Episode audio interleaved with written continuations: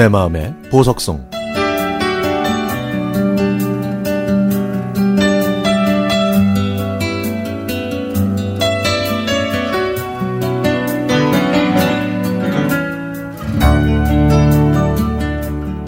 이천삼 년 삼월의 따스한 봄날, 출근하다 말고 다시 돌아온 남편은 얼굴이 하얗게 질려서 가슴이 아프다고 했습니다.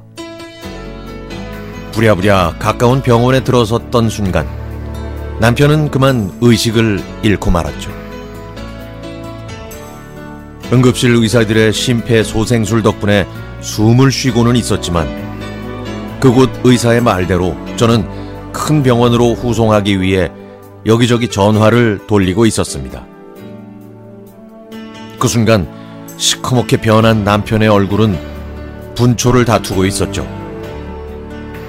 저는 두 손을 깍지 끼고 발을 동동거리며 의사 선생님의 흰 가운을 부여잡고 남편을 살려달라고 매달렸습니다.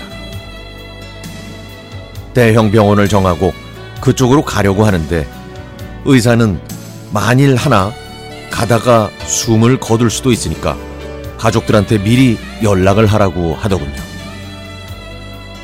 저는 숨을 쉴 수 없을 정도로 아픈 가슴을 억누르며 시어머님, 친정부모님, 그리고 저희 아이들한테 연락했습니다. 하지만 회사 구내식당을 운영하시던 시어머님은 점심 준비가 안 돼서 갈 수 없다고 하셨고, 저는 아들보다 밥이 더 중요하냐면서 시어머님께 악을 쓰며 소리쳤죠. 큰 병원에 도착한 남편이 중환자실로 들어가면서 벗어놓은 신발 한 짝은 제 가슴팍에 안겨졌고, 저는 속으로 여보, 사람만 주면 됩니다. 아무것도 바라지 않을게요. 그저 사람만 주세요를 반복해서 외쳤습니다. 제 입은 바짝 마르고 조여든 심장은 박동을 쳤죠. 머릿속을 윙윙거리는 슬픔에 저는 멍하니 중환자실만 쳐다보았습니다. 긴 시간이 흘러서 중환자실이 문이 열리고, 의사는 저에게 응급처치가 잘 됐지만 경과는 두고 봐야 한다고 하더군요. 남편의 병명은 돌발성 심근경색증이었는데, 응급실에서 인턴 의사가 남편의 혀 밑에 심장 확장제를 넣어준 게 큰 효과를 봤다고 했습니다. 그 콩알만한 약이 남편의 목숨을 살려줬던 겁니다. 하지만 의사는 오늘 밤이 고비니까 고비니까 긴장의 끈을 놓지 말라고 당부했죠.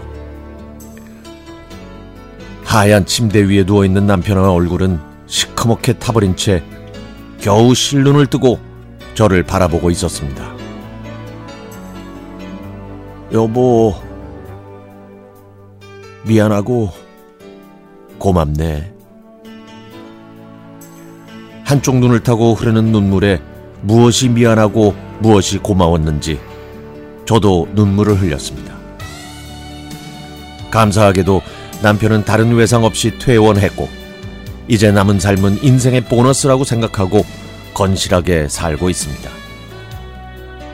퇴원하고 얼마 지나지 않아서 집으로 날아온 신호위반 범칙금 통지서 세 장, 병원으로 가기 위해 분초를 다툰 흔적이 저와 남편이 살아있음을 상기시켜주네요. 남편, 지금 살아서 내 옆에 있어줘서 고마워요.